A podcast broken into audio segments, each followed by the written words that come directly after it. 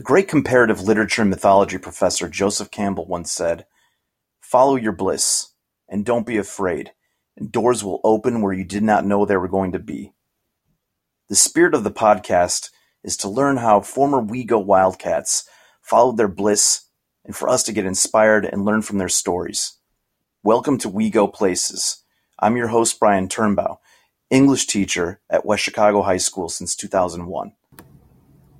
Our guest today is WeGo graduate from the class of 2015, Jacob Urban. Jacob is a 2019 graduate from Syracuse University with a BS in Finance and Energy. While at the Cuse, Jacob was a senior analyst for the Orange Value Fund, LLC, and helped manage the school's $5 million hedge fund. As a freshman, Jacob interned at Merrill Lynch, where he analyzed energy policy. His sophomore year, he interned at Macy's, where he formulated recommendations for the firm's long term e commerce strategy.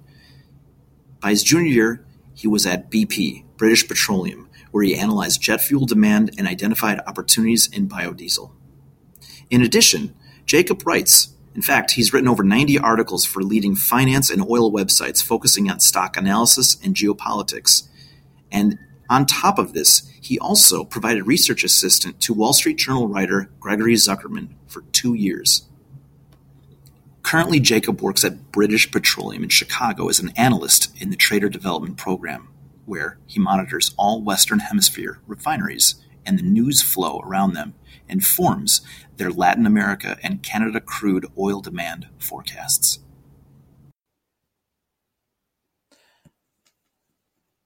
Today's guest is Jacob Urban. And uh, Jacob, uh, what year did you graduate? I graduated West Chicago High School in 2015. Great. Uh, so, Jacob, what do you do? So, currently, I'm in the Trader Development Program at BP here in Chicago.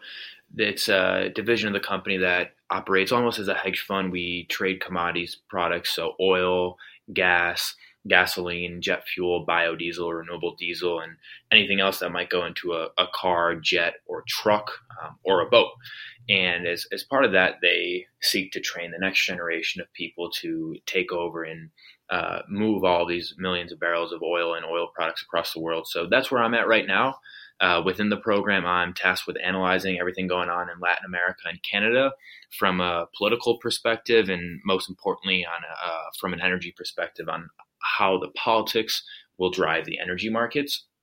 And then, in addition to that, I'm tasked with monitoring all the Western Hemisphere refineries. So, in those same geographic regions I mentioned, and then also here in the United States.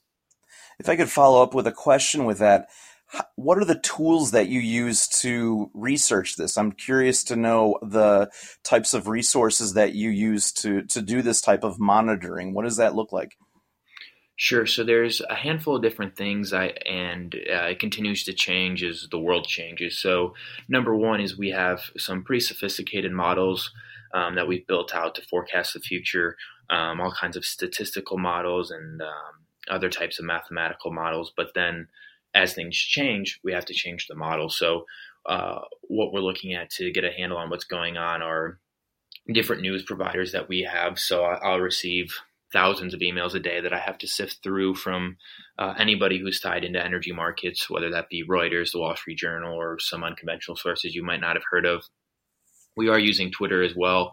Uh, that's been a big driver in, in markets, believe it or not, is um, I mean, our president in the United States here uses Twitter to communicate with his base, and the same is true across markets. So, uh, social media has actually become increasingly important, and speed is really important. So, making sure that you're one of the first people to to actually get that news and, and translate that to the traders, and then um, anyone else who might have uh, uh, really kind of depend on on the news flow. So it's some conventional tools, it's some unconventional tools, and um, and then it's also our in-house experts as well that that I'll chat with anytime I have a question. So really, it's a, more of a synthesizing role where you're trying to take every little bit of information and boil it down to what ultimately is important. It's fascinating that I, and I the that you use the word synthesizing because the types of texts that you're using, you know, be it from a conventional newspaper all the way to social media, and I'm, that makes me think: Do you have a an advantage being kind of a, a, younger analyst because of the way in which you have been more native to maybe social media than maybe some of the more uh, uh, again, more seasoned or veteran uh, analysts as a result of just your experience with that. I hope so. I, I mean, my personal view is that. Um, there's been a, a big rush to speed in reporting, and as a consequence, uh, quality has suffered. So sometimes people will be so quick to get a story out, be it Reuters or somebody else, that they'll get uh, facts wrong. So it's helpful sometimes to uh, have a media savvy about you to where you can understand how legitimate a source might be, and then also to be able to use social media and understand where to look, how to navigate a site beyond what's just common of, of searching a, a, name or a hashtag. Um, being able to do that and uh, vet a source, and I think developing that just socially uh, as someone who grew up on social, grew up using social media, I think that was pretty helpful because now being in a professional role, where I have to say, okay, is this person legitimate? Do they have a, a accurate view of what's going on in whether that be Venezuela, Ecuador, any place, uh, you name it, it, it, becomes a lot easier. Definitely having that uh, media savvy. It's kind of brings me back to uh, when I first met you as a student in junior AP language so many years ago. And uh, I was thinking about how you reached out to me in the summer and said, "Look, there's is there anything else I can read with this?" And then it was somewhere around maybe Thanksgiving where you started to write for sports. And so I know it's a long road to get from your blog Sports Warp all the way to here, but can you kind of walk me through the type of path of your how you were able to merge a type of genuine intellectual curiosity about logic, sports, and how that ultimately leapt into your fascination with energy markets uh, and and how that got to where you are today. Yeah, definitely. It's been a it's been quite a quite a long path with um, a, a, lot of ups and downs, and I think the number one thing driving the the initial passion was just the, desire to feel connected to the world and the desire to feel like I was playing some part in what was unfolding out there. So I might be in my own personal bubble, but through writing or through um, eventually trading, maybe I might be able to connect to something bigger than myself and I think that was part of what made Sports Warp so exciting junior year was, you know, I'm sitting here in, in uh, I'd be sitting in West Chicago in my, my home bedroom and writing things about um, whether it be the Yankees, economics driving baseball decision making, or um, eventually about Kanye West. And then I'd be able to post that on a platform and occasionally have people who I, I thought to be very important reading my work, interacting with my work, debating with me. It was nice to be a part of that debate. And at the time, being a 16 year old kid, to me, the world was sports, right? So, like, uh, it, whatever was in the newspaper that was interesting to me was probably sports related. So, I thought um, that's everything that was going on, and I wanted to be a part of it. My personal athletic skills weren't uh, strong enough to appear in the newspaper due to uh, athletic success uh, myself so being able to write about sports was was my way of connecting with that world and then I started to think about how decisions were made. I thought it was very interesting how executives chose which players to pick up, how much to pay them, and then how to use their uh, management dollars to to increase the reach of the team in local markets through television advertising or, or whatever else it might be. And that's what kind of drove the financial interest because it was it was in your class actually that I ended up reading The Big Short by Michael Lewis and then The Greatest Trade Ever by a guy named Gregory Zuckerman. And those books opened up a whole new world to me. Taking that initial desire to feel connected to the world, previously I was doing it through the medium of sports. I then saw like, wow, there's this whole world, much like sports, where feedback is immediate, right? If you're in baseball and you're at the plate and you swing and you miss, you know right away you have a strike. Well, in finance and specifically financial markets, if you make a bad decision, you'll probably know pretty quickly uh, that you messed up and or conversely if, if you made a good decision you'll know pretty quickly and uh, it, eventually everything in the world moves off of that So then, as I continued to get into markets, I started writing about markets. I started writing more about the interplay between sports and markets before jumping solely into markets. Uh, and by markets, I mean the stock market, the market for oil, the market for gold, silver, things like that. So ultimately, what, what brought energy onto the table was I heard a handful of people saying very strongly that they felt fracking, something called fracking, should be banned. And at the time, I didn't know anything about what that was.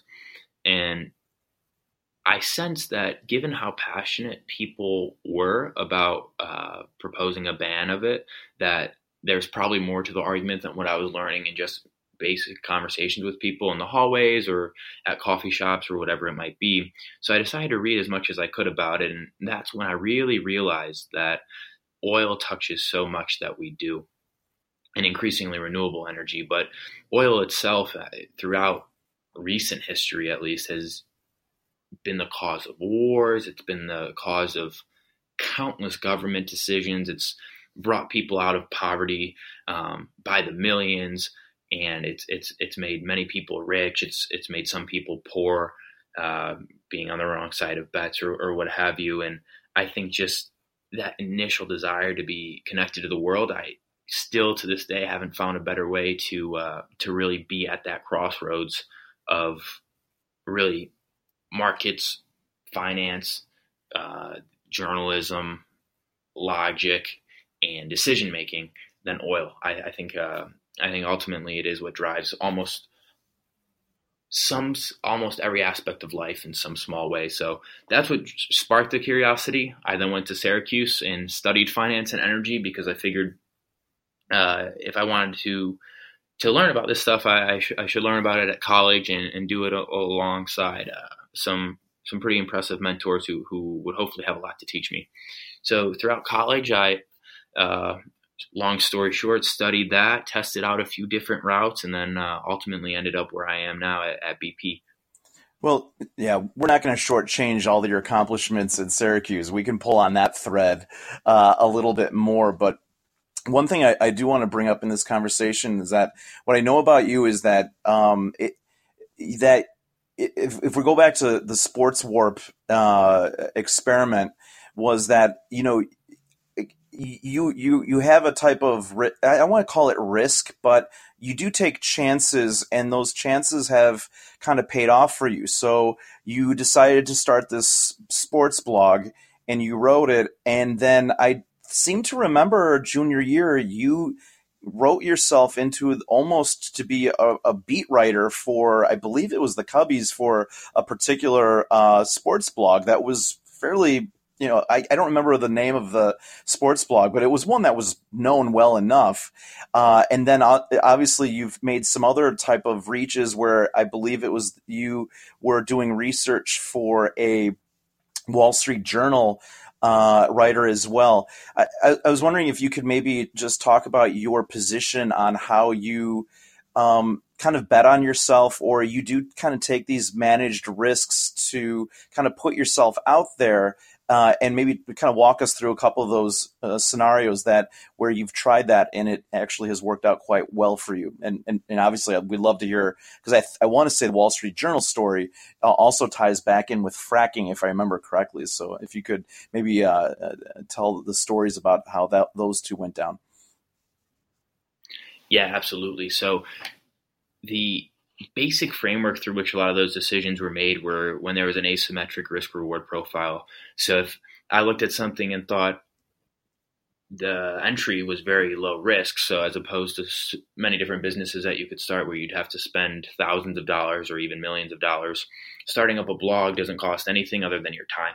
And as a junior who was long on time, uh, junior in high school who was long on time and long on curiosity and uh, short on money. That was the type of risk I wanted to take, where I could risk no financial capital and um, really just put myself out there and and open myself up to feedback from great writers and um, great minds was an opportunity where it was so clearly um, stacked in my favor. Where if that thing went wrong, or if nothing good came of it, then so be it. I lost some some of my own personal time that I invested, but I was pretty certain I would learn something from it. So that was the really the thought process behind that. And I think really behind it all was passion. So I was passionate to write. I was passionate to learn more. And I thought there was no better way to to, to pursue those passions than to just go. And if I remember, Jake, you you so also parlayed Sports Warp, and then you kind of then made the leap into Young Money Monsters, and that also opened up some even more doors for you as well. Can you can you talk about um, maybe the the timing of Young Money Monsters and what you accomplished with Young Money Monsters, and then how that also again created more opened more doors for you? Yeah, so uh, it was. I, I, think it was senior year in high school, and uh, The Wolf of Wall Street had just came out, and a bunch of people were all, all of a sudden interested in the stock market, and asking myself and another West Chicago student, um, former West Chicago student, Grant Hostica, a bunch of questions about stocks. So we would get these questions and, and constantly be answering them, and we thought, wow, what if there was a website dedicated to teaching young people about stocks? And he had some writing experience, and I had just done this sports warp thing, and we we sat down one day over coffee and said, why don't we just start a website? Why don't we just do it? It's not that expensive because we, we wanted to create, uh, I don't want to say a more legitimate website, but more of an institutionalized website where we'd be able to generate ad revenue and, and have sponsored content and things like that. So we sat down, um, put a little bit of money into it that we eventually got back through, through ads and other things like that. Um, and, and built out the website and then just started writing. And at first we were doing very basic targeted writing. We had a target audience, people age 16 to 19. But as we grew in terms of our own knowledge, so too did our audience. And, and all of a sudden, we were uh, being scalped by some pretty big names in the finance world. I know Mark Cuban had retweeted a couple Whoa. of our articles. Uh, who was the uh, the he, he, owns the Dallas Mavericks Shark Tank, among other things. A yeah. serial entrepreneur. Yeah, so that was pretty cool. We we interacted with Jim Cramer a little bit on Twitter, who was um, he's a, a, famous journalist slash media personality. And this is senior CNBC. year, so you're telling me that I mean, and I remember this that senior year that you were getting some major uh, attention from you know some fairly significant uh, financial uh, media figures. Yeah, and it just happened. I mean, it was just two guys reading and then writing about what they read. And uh, we were lucky that we got picked up a few times by some pretty big names. And then one thing led to another. And uh, website Seeking Alpha, which is is the, the top stock market research website, said, "Hey, um, you know, why don't we feature some of your work on our site, and then you can use that as a way to advertise?" And we said, "That's excellent." And then eventually, after a few of our articles got picked up by them, they said, "Hey, why don't we just pay you to write for us, um, like we do most of our contributors? And at that point, we had made back all of our money on our site. We were both going our different ways in college, so um, it was actually a perfect timed, perfectly timed opportunity for us to to be able to write when we want um, about what we wanted and um, for a little bit of spending money as well. So uh, things just kept rolling, and I just kept writing, and a few other sites syndicated it in, in the oil world and in the hedge fund world. So um, it was a, a, really fun process that all just started with a, a pretty simple so idea. Great. Um, now, so the story continues. You head off to Syracuse, and I think you know you had a uh, th- you had a distinct maybe plan, but I, I was wondering when you got to Syracuse, how were you able to kind of curate the type of coursework and really kind of find the niche of your studies that kind of got you to where you are uh, today, and maybe some of the interning um, choices that you made that kind of provided a, a, a, a variety of experiences that made you maybe a stronger financial mind uh, as well. If you could maybe uh, walk us through the story of that as well. Yeah, be happy to. So, for me, I was always looking for two things in a class. One, that it would be challenging, and two, that would be interesting. There's plenty of classes that fit one or the other, but um, certainly not that many that fit both. And with that in mind, it became pretty easy to, to self select the courses. And, and, I try to take as many classes as possible because um, it is a short amount of time in college that you have there to really be in that ivory tower of academia where you're not under nearly as much pressure as you might be uh, as you probably will be in in a professional capacity. So for me, in addition to taking classes around financial markets and financial modeling, I also took a probably even more classes outside of that space. So I took one class, um, baseball and American culture, which was all about how baseball shapes our culture and how culture shapes baseball. And thinking about that enables you to really kind of sit back and use muscles of your brain that haven't been worked in a way that they might have been in a financial setting. So then when you're in a financial setting and you're dealing with a once in a million situation where there's nothing in the textbook about how to handle it or how to analyze it, you have that mental framework to address it because you just spent a full semester thinking about how baseball card prices move in relationship to the stock market, which is mm-hmm. something that you might never otherwise had um, to think about which analytical tools you might want to use. So I think that was helpful. And then um, studying abroad was helpful, exposing myself to as many different people as I could, people from all walks of life, people who see things differently. Uh, just really the diversity of thought and culminating that um, that dual challenge of being both, of course, challenged by the coursework and also interested. Yeah, I, I think that was just uh, so uh, interesting to always kind of keep in touch with you to see the types of projects that you're working on uh, over the summer. So, uh, walk me through as well. Um, how did you then uh, find your way to your current job, specifically the the manner of how you got the internship, the type of um, projects that you worked on, and ultimately, how did you decide uh, to uh, select uh, BP as your um, as your first uh, job out of school? Sure. So I tried a few things out before I tried BP. So I went the what I consider the the conventional path for people who are interested in finance, which is um, going to a very large bank, investment bank on Wall Street. So I spent my freshman year summer in an internship I obtained through career services at Syracuse at Merrill Lynch. So Merrill Lynch is um, owned by Bank of America now, so I was able to see two very different aspects of the banking world. I was in a marketing role there, but I, I got a lot of exposure to the trading floor and, and uh, financial decision making through some stuff I did uh, as kind of like a side project throughout my internship. I came out of that experience having grown a lot. I think I matured a lot having spent a summer in an office setting which is something I had never done before. And, and every day being accountable to to other people and accountable to a team of people that was important. But I felt like the um, I felt like the fact that the energy aspect of the role was at most a side project was not something that fulfilled me. I, it was like a passion that I was continuing to itch, I just couldn't satisfy in my existing role. So I decided to try something different the following summer, and I had a mentality of I'm 19 years old. I probably, if things work out and, and I stay interested in what I'm interested in, will probably end up in some type of a financial markets role out of college. So I wanted to try something within a corporate environment where a physical product is made because I wanted that experience of seeing how products flow across the country and more broadly across international borders. So that's what brought me to Macy's my sophomore year summer.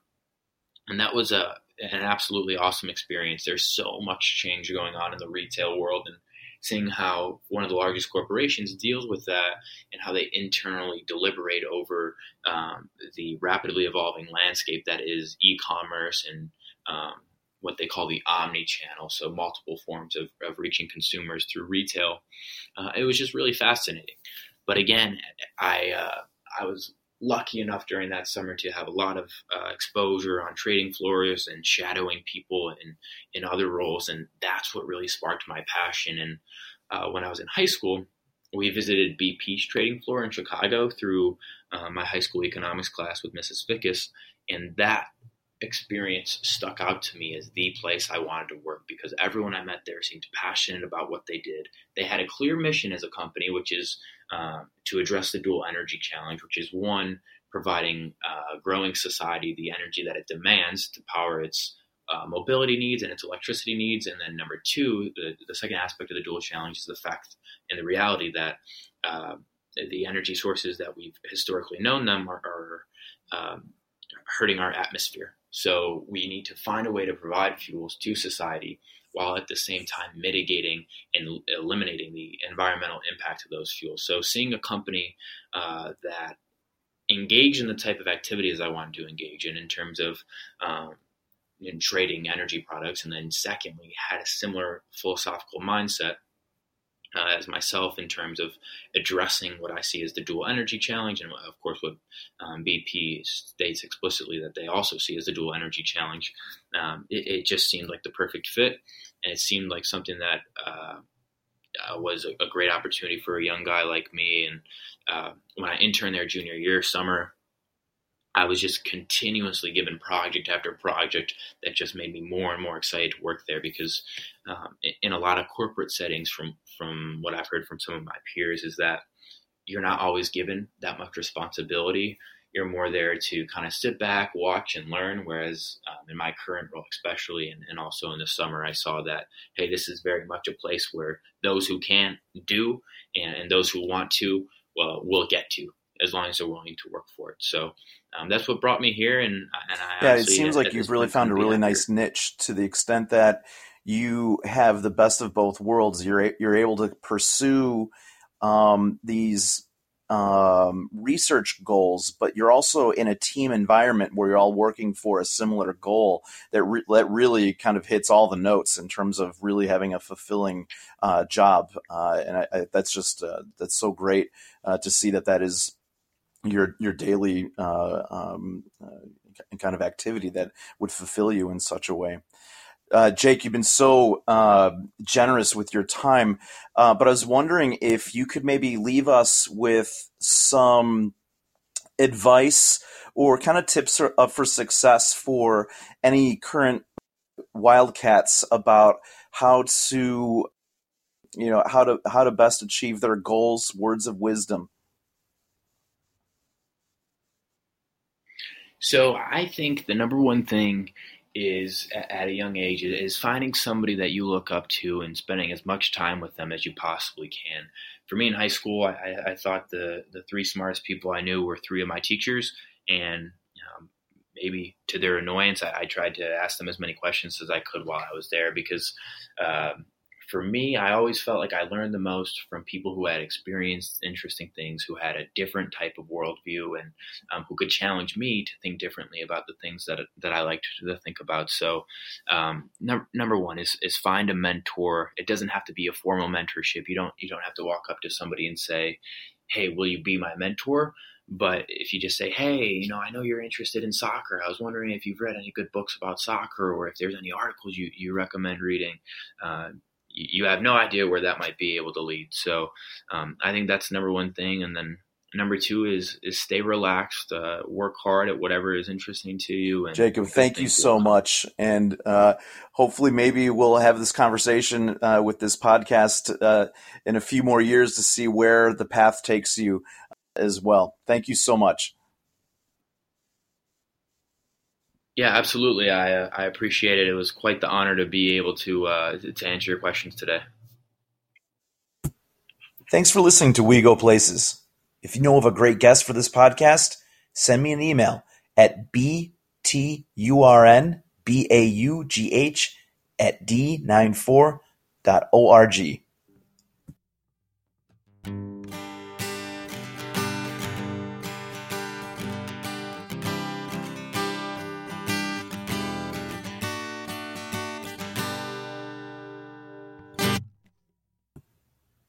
Music provided by Joe Villicat.